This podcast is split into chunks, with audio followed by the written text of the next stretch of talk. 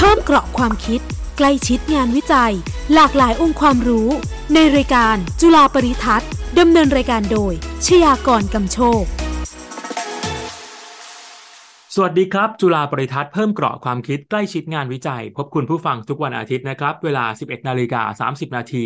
ทาง 101.5 วิทยุจุฬาจุฬาเรดิโอพลัสเชียร์กรกำโชค รับหน้าที่ดำเนินรายการครับ คุณผู้ฟังครับ สถาบันวิจัยป่วยอึ้งพากร มูลนิธิ 50 ปีธนาคารแห่งประเทศไทย ร่วมกับ7 สถาบันด้านเศรษฐศาสตร์ มอบรางวัลป่วยอึ้งพากรสำหรับนักเศรษฐศาสตร์รุ่นใหม่ที่มีผลงานดีเด่น ประจำปี 2566 ให้แก่นักเศรษฐศาสตร์รุ่นใหม่ที่มีผลงานดีเด่นนะครับ นั่นก็คือ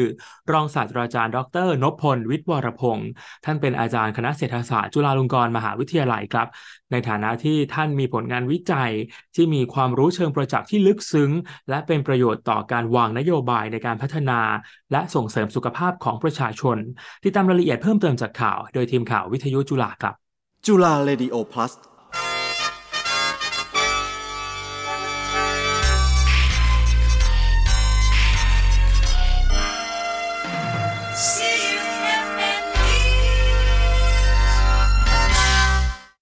มอบรางวัลป่วยอึ้งพากรสำหรับนักเศรษฐศาสตร์รุ่นใหม่ รองศาสตราจารย์ ดรนพพล วิทย์วรพงศ์คณะเศรษฐศาสตร์ จุฬาลงกรณ์มหาวิทยาลัย สถาบันป่วยอึ้งพากร และมูลนิธิ 50 ปี ธนาคารแห่งประเทศไทย ร่วมกับเจสถาบันด้านเศรษฐศาสตร์ มอบรางวัล ป่วยอึ้งพากรสำหรับนักเศรษฐศาสตร์รุ่นใหม่ที่มีผลงานดีเด่น ประจำปี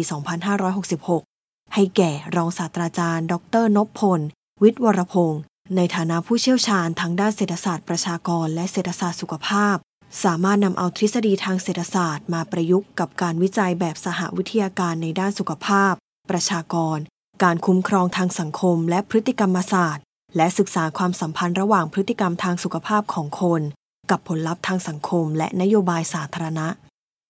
รองศาสตราจารย์ ดรนพพลสำเร็จการศึกษาระดับปริญญาตรี ด้านปรัชญา การเมือง และเศรษฐศาสตร์ จากมหาวิทยาลัยออกซฟอร์ดระดับปริญญาโทด้านเศรษฐศาสตร์พัฒนา จากมหาวิทยาลัยบาธและระดับปริญญาเอกด้านเศรษฐศาสตร์ จากมหาวิทยาลัย North Carolina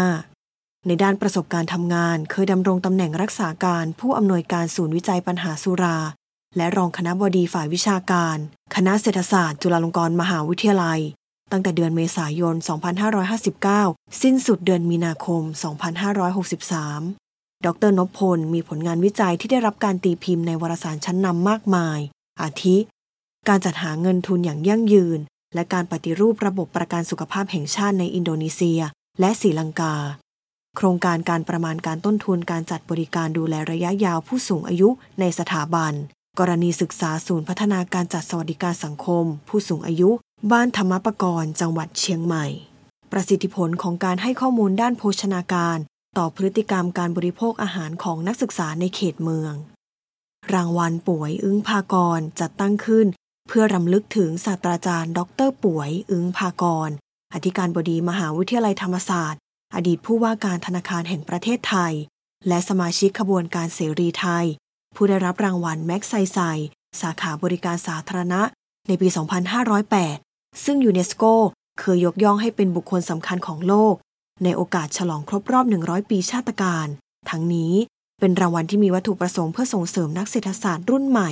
ที่ผลิตผลงานวิจัยที่มีประโยชน์อย่างต่อเนื่อง และเป็นตัวอย่างที่สร้างแรงบันดาลใจในการทำงานวิชาการ แก่นักเศรษฐศาสตร์รุ่นใหม่ท่านอื่น ๆ ต่อไป พิมพ์ละพัฒโยวผุย อ่าน จุฬาเรดิโอพลัส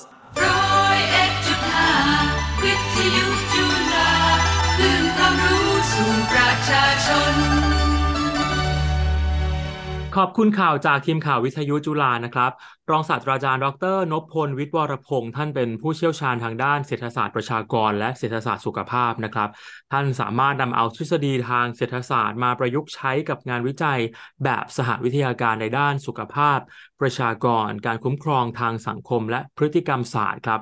รวมถึงศึกษาความสัมพันธ์ระหว่างพฤติกรรมทางสุขภาพกับคน กับผลลัพธ์ทางสังคม และนโยบายสาธารณะนะครับ รางวัลป่วยอึ้งพากรสำหรับนักเศรษฐศาสตร์รุ่นใหม่ที่มีผลงานดีเด่น สืบเนื่องจากผลงานวิชาการดังกล่าว ถือเป็นแรงบันดาลใจให้กับนักเศรษฐศาสตร์รุ่นใหม่คนอื่น ๆ ในการสร้างสรรค์ผลงานวิชาการที่มีคุณภาพสูงด้วยนะครับ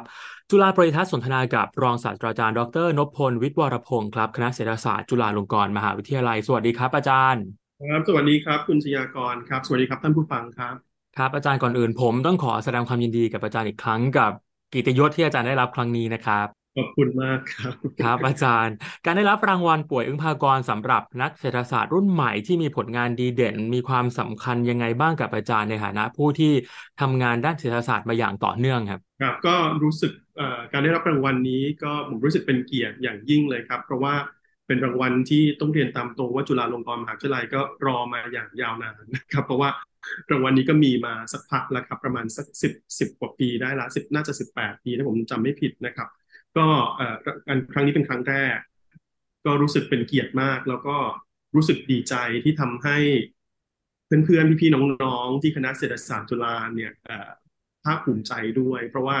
เขาก็รู้สึกดีใจมากมากกว่าเราซะอีกที่ที่เราได้รางวัลนี้นะครับ โอ้แน่นแน่นอนครับ อาจารย์เออหลายคนทราบว่าอาจารย์ผลิตงานวิชาการมหาศาลนะครับ อยากให้อาจารย์ช่วยย้อนเล่าให้ฟังพอสังเขปก็ได้ครับ ว่าที่ผ่านมาอาจารย์ได้ทำงานวิจัยอะไรมาบ้าง แล้วอะไรที่เป็นแรงจูงใจที่อาจารย์ผลิตงานวิจัยมามากมายดังกล่าวฮะครับก็ที่จริงงานวิจัยผมเนี่ยมันจะเป็นเรื่องของการพิจารณาประเด็นทางด้านเศรษฐกิจและก็สังคม ตลอดช่วงวัฏจักรชีวิตนะครับ ก็ดูตั้งแต่เกิดแก่เจ็บตายนะครับ เพราะฉะนั้นที่จริงงานผมก็ดูตั้งแต่เรื่องของการตัดสินใจมีบุตรของประชาชนในวัยทำงานนะครับ แล้วก็มาดูเรื่องของความอยู่ดีมีสุขของผู้สูงอายุนะครับ ประเด็นเรื่องของความกตัญญูนะครับประเด็นเรื่องของการรับบริการสุขภาพ แล้วก็พฤติกรรมทางด้านสุขภาพ ไปจนถึงเรื่องของการเตรียมตัวตาย เพราะฉะนั้นที่จริงประเด็นทั้งหมดที่ทำนะครับจะเกี่ยวข้องกับเกิดแก่เจ็บตาย หรือมุมมองทางด้านเศรษฐกิจและก็สังคมในประเด็นเหล่านี้ทั้งสิ้นนะครับ ในแง่ของอแรงจูงใจในการทำงานเหล่านี้ก็ต้องเรียนตามตรงว่าส่วนหนึ่ง เพราะว่าคิดว่าเศรษฐศาสตร์เนี่ยเป็นวิชาที่สามารถใช้อธิบาย พฤติกรรมแล้วก็การตัดสินใจของคนในทุกรูปแบบได้ ไม่ว่าจะเป็นพฤติกรรมด้านเศรษฐกิจหรือสังคมก็ตาม ก็เลยคิดว่าถ้าอย่างนั้นเนี่ยก็น่าจะนำเศรษฐศาสตร์มาใช้กับประเด็นต่างๆ เหล่านี้ด้วย นอกเหนือไปจากประเด็นเรื่องของการบริโภคการออม การตัดสินใจในตลาดแรงงาน ซึ่งเราเห็นนักเศรษฐศาสตร์ทำกันค่อนข้างเยอะอยู่แล้วครับอย่างที่ผมเกริ่นไปตอนต้นรายการนะครับ อาจารย์ว่าเอองานวิจัยของอาจารย์เนี่ยครอบคลุมแบบสหวิทยาการนะครับ อาจารย์แสดงว่าอาจารย์ต้องไปทำงานแตะกับองค์ความรู้ใหม่ ๆ อยู่เสมอ สิ่งนี้เป็นความท้าทายอย่างไรบ้างในมุมของนักวิจัย แล้วอาจารย์สามารถเอาชนะความท้าทายดังกล่าวได้อย่างไรบ้างครับ ครับก็ที่จริงเอ่องานที่ทำเนี่ยครับ บางส่วนก็อาจจะนักเศรษฐศาสตร์เองสามารถทำได้อยู่แล้ว เพราะว่ามันเป็นเรื่องของการทำแบบจำลองด้านเศรษฐศาสตร์ แล้วงานที่ทำอีกบางส่วนเนี่ยนักเศรษฐศาสตร์อาจจะทำได้โดยพื้นฐาน แต่ว่าจำเป็นต้องเรียนรู้เพิ่มเติม แล้วก็งานอีกส่วนที่เหลือเนี่ยก็คือนักเศรษฐศาสตร์ทำได้แต่ไม่ทั้งหมดครับต้องอาศัยความรู้อื่นด้วยนะครับ ก็แปลว่าในกรณีของกลุ่มที่เอ่อนักเศรษฐศาสตร์ต้องไปเรียนรู้เพิ่มเติมเนี่ยปกติผมก็ไปหาความรู้เพิ่มเติมครับ เช่นเอ่อ บางครั้งก็จะต้องใช้แบบจำลองอื่น ซึ่งนักเศรษฐศาสตร์ไม่ค่อยได้ใช้อย่างเงี้ยเราก็ต้องไปอ่านไปเรียนรู้ แล้วก็นำไอ้ความรู้ของเราเนี่ยไปทดสอบกับท่านที่รู้มากกว่าว่าสิ่งที่เรารู้เนี่ยมันมันรู้จริงไหมนะครับ ก็จะมีกระบวนการทดสอบอยู่ ซึ่งในวงวิชาการเรียกกันว่า peer review ก็คือการให้เพื่อนของเราเนี่ยหรือว่าตัวนักวิชาการท่านอื่นเนี่ยมาดูซิว่าความเข้าใจของเราถูกต้องไหม ด้วยการส่งผลงานวิจัยไปตีพิมพ์แบบนี้เป็นต้นนะครับ ส่วนในกรณีที่ผมต้องใช้องค์ความรู้ที่นอกเหนือจากความสามารถของตัวเองในฐานะเศรษฐศาสตร์ เช่น ต้องอาศัยองค์ความรู้ทางด้านการแพทย์องค์ความรู้ทางด้านจิตวิทยาเนี่ยก็ต้องพึ่งท่านอื่นนะครับ แต่ว่าเราก็จะทำงานร่วมกันกับกับท่านเหล่านี้นะครับ เพราะฉะนั้นในการทำงานสหสหสาขาหรือสหวิทยาการเนี่ยมันไม่ใช่การที่เราคนเดียวเนี่ยจะต้องรู้ทุกเรื่องนะครับ แต่มันแปลว่าเราเนี่ยต้องรู้เรื่องของเราให้ดีพอ แล้วก็นำความรู้ของเราเนี่ยไปผนวกกับความรู้ของคนอื่น ที่มีความรู้ของศาสตร์เขาดีพอ แล้วก็ทำงานร่วมกันให้ให้เกิดประโยชน์สูงสุดให้ได้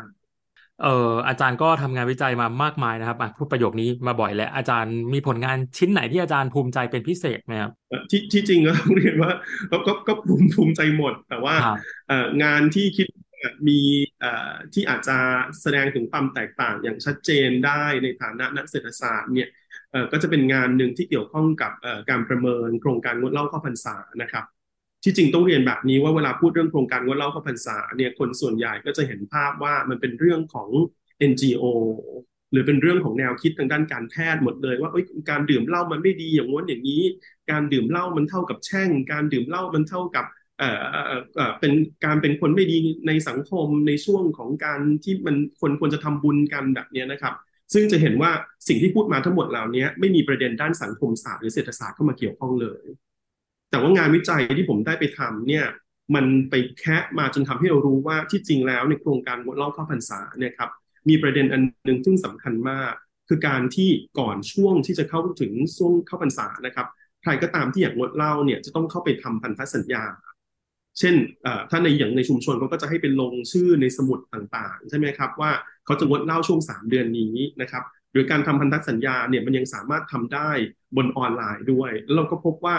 การสร้างพันธสัญญาเนี่ยครับมันทำให้คนเนี่ยมีแนวโน้มในการงดเหล้าได้ มากกว่ากิจกรรมที่เกิดขึ้นของโครงการซะอีกซึ่งประเด็นตรงนี้นะครับมันเป็นประเด็นด้านเศรษฐศาสตร์อย่างชัดเจน เพราะว่านักเศรษฐศาสตร์มองว่าคนส่วนใหญ่เนี่ยที่งดเหล้าไม่ได้เนี่ยเพราะว่ามีปัญหาเรื่องของการควบคุมตนเอง ถูกไหมฮะเช่นเราอยากเราชอบดื่มเหล้าอะ ถ้าเราไปดื่มเหล้าเนี่ย ก็แปลว่า แต่ที่จริงเราไม่ได้อยากดื่มหรอกนะ แต่มันอดไม่ได้อะ พอมันอดไม่ได้ก็แปลว่าควบคุมตนเองไม่ได้ใช่ไหมครับ แต่เมื่อไหร่ก็ตามที่เราสร้างสัญญาบางอย่างเนี่ยไอ้สัญญาตัวเนี้ย มันจะทำให้เราควบคุมตนเองได้ดีขึ้น และไอ้ตัวประเด็นทางด้านนี้เนี่ยครับเป็นประเด็นที่มันทำให้เห็นภาพชัดเจนว่ามุมมองทางด้านเศรษฐศาสตร์กับสังคมศาสตร์เนี่ยมันยังสามารถใช้แก้ปัญหาทางด้านสังคม แล้วก็ปัญหาทางด้านพฤติกรรมได้อย่างชัดเจนทั้งทั้งที่เรายังทำงานอยู่ภายใต้โครงการ ซึ่งมันดูเป็นโครงการที่เกี่ยวข้องกับศาสนาเป็นหลัก เพราะฉะนั้นภาพนี้ก็เลยเห็นชัดว่านักเศรษฐศาสตร์และนักสังคมศาสตร์เนี่ยครับมีประโยชน์กับกับ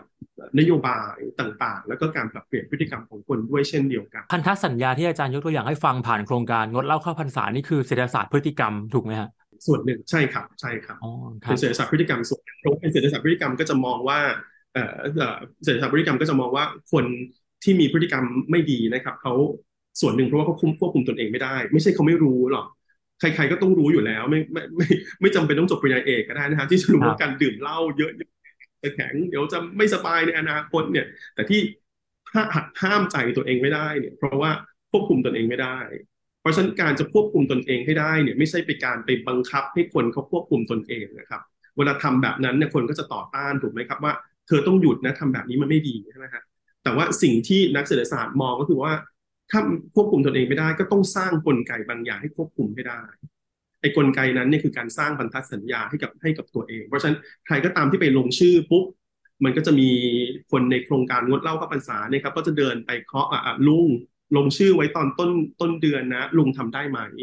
เห็นไหมฮะการที่มีคนฟอลโล่อัพเรื่อยๆกับสัญญาเราเนี่ยมันทำให้เรามีแนวโน้มในการควบคุมตนเองได้ดีขึ้น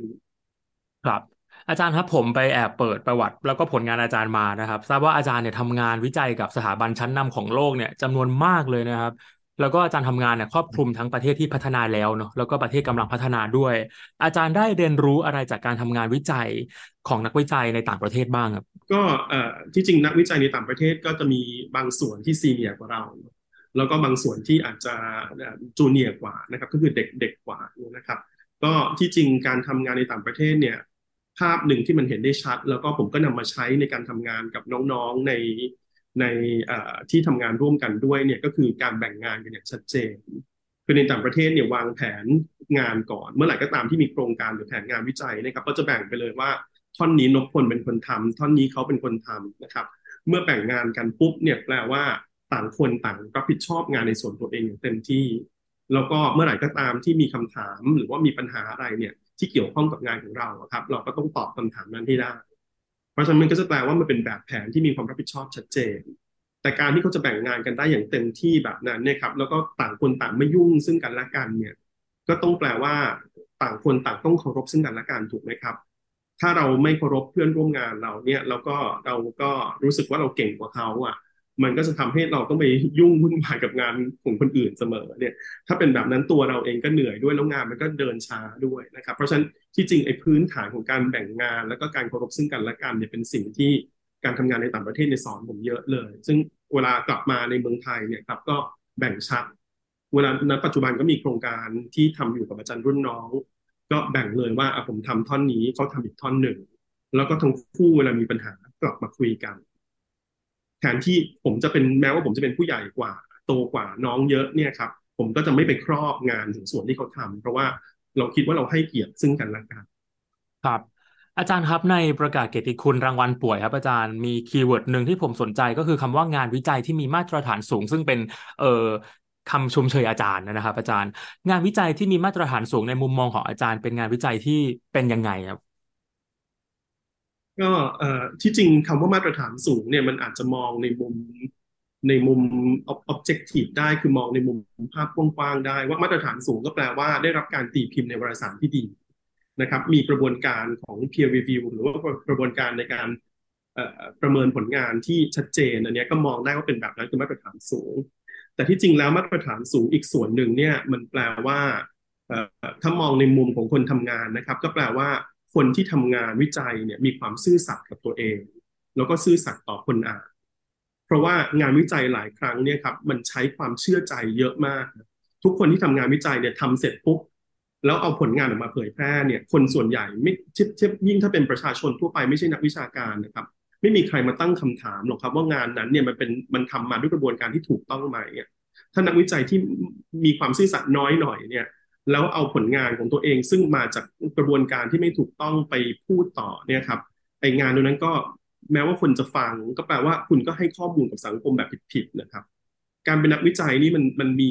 นัยยะมากนะครับ เพราะว่านักวิจัยเนี่ยเป็นอาชีพที่ได้รับความเชื่อใจจากสังคมค่อนข้างเยอะ ซึ่งแตกต่างจากอาชีพอื่น ๆ หลาย ๆ อาชีพในในวงในในเศรษฐในสภาพสังคมเศรษฐกิจนะครับ เพราะฉะนั้น นักวิจัยก็เลยต้องมีหน้าที่ที่จะต้องซื่อสัตย์กับทุกคน แล้วก็ทำยังไงก็ได้ให้ให้คงความเชื่อใจอันนี้ของสังคมเอาไว้ได้ครับอาจารย์ครับงานวิจัยด้านเศรษฐศาสตร์ มีประโยชน์ยังไงบ้างต่อการคิดคนนโยบายเพื่อแก้ปัญหาของประเทศเราครับ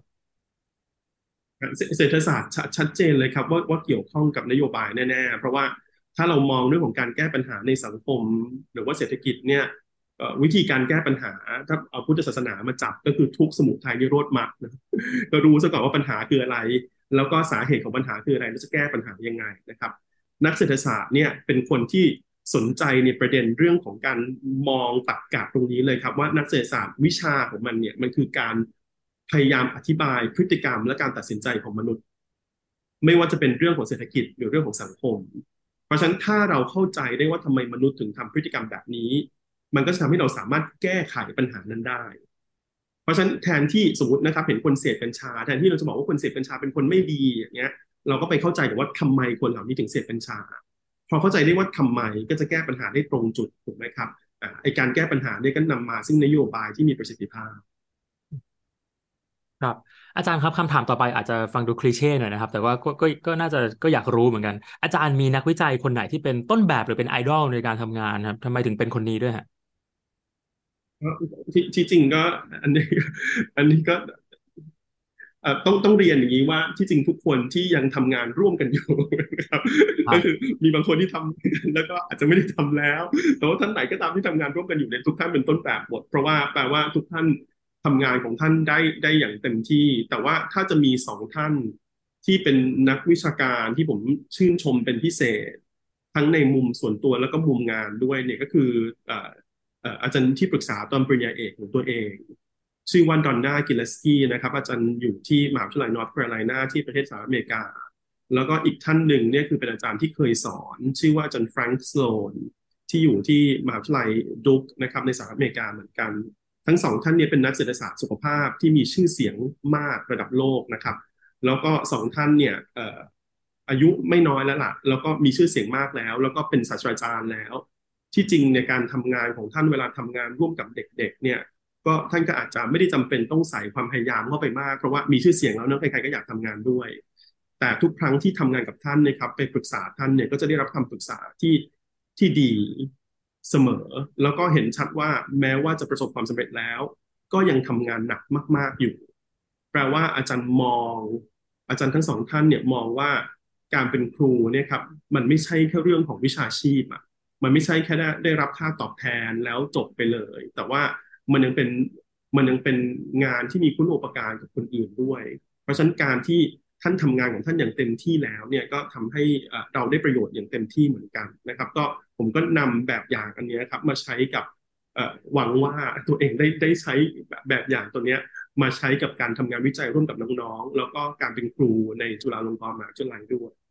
ครับ เอ่ออาจารย์มีหลักการสำคัญอะไรที่ยึดเป็นหัวใจในการทำงานวิจัยเสมอมาครับ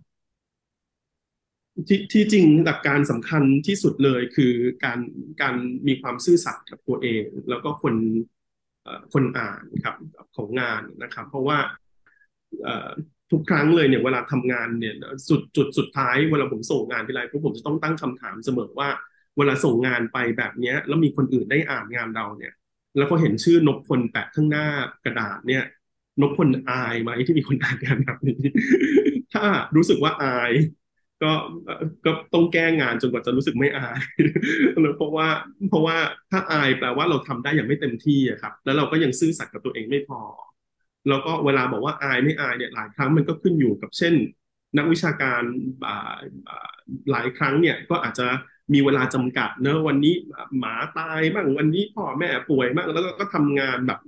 ที่เราไม่ภูมิใจส่งออกไปนะครับ เวลาทำแบบนั้นเนี่ยมันมันส่งผลกระทบต่อกับตัวเราเหมือนกันนะในอนาคตเพราะฉะนั้นเวลาทำงานผมก็เลยพยายามจะต้องตั้ง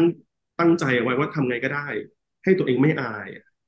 กับงานเนี้ย ถ้าสมมติว่าคนที่นบคนไปแล้ว แล้วนบคนยังอธิบายได้อยู่ว่างานนี้มัน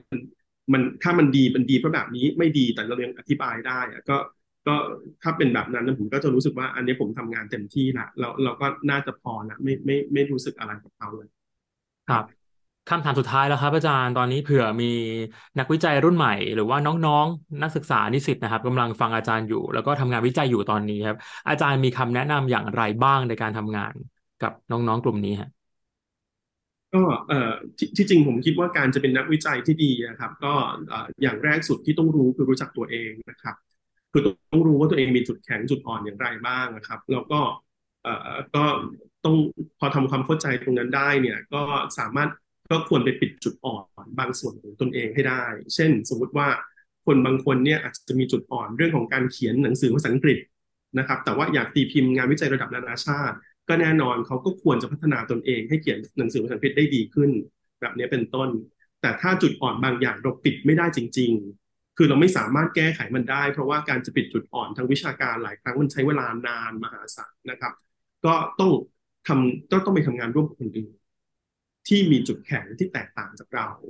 เพราะฉะนั้นงานวิจัยหลายครั้งเนี่ยครับมันขึ้นอยู่กับการพัฒนาตนเองไม่พอนะครับ มันยังขึ้นอยู่กับการ network อย่างถูกต้องด้วย แล้วก็การทำงานร่วมกับคนอื่นให้เป็น ก็เลยแนะนำน้องๆที่ฟังอยู่ว่าทำความเข้าใจกับตัวเองก่อน ว่าตัวเองเป็นคนแบบไหนจุดแข็งจุดอ่อนเป็นยังไง ถ้ารู้แล้วปุ๊บเนี่ยงานวิชาการต่อไปจากนี้ก็จะทำทำง่ายขึ้น แล้วก็มีผลงานทางวิชาการอย่างต่อเนื่องครับวันนี้จุฬาปริทัศน์นะครับ ก็ต้องขอขอบพระคุณครับ รองศาสตราจารย์ดรนพพล วิทวรพงศ์นะครับ ท่านเป็นอาจารย์ประจำคณะเศรษฐศาสตร์จุฬาลงกรณ์มหาวิทยาลัย และเป็นนักวิจัยรางวัลป่วยอึ้งพากรสำหรับนักเศรษฐศาสตร์รุ่นใหม่ ที่มีผลงานดีเด่นปี 2566 นะครับ ขอบพระคุณอาจารย์มาก ๆ นะครับ ขอบคุณครับ สวัสดีครับ พบจุฬาบริทัศน์เพิ่มเกราะความคิดใกล้ชิดงานวิจัยได้ใหม่วันอาทิตย์หน้าเวลา 11นาฬิกา30 นาทีทางวิทยุจุฬา101.5 วันนี้เชียร์ก่อนกำโชคลาไปก่อนนะครับ สวัสดีครับ ติดตามฟังมิติใหม่ของงานวิจัย ในรายการจุฬาปริทัศน์ทุกวันอาทิตย์ 11โมงครึ่งทุกองค์ความรู้จะอยู่คู่คุณตลอดไป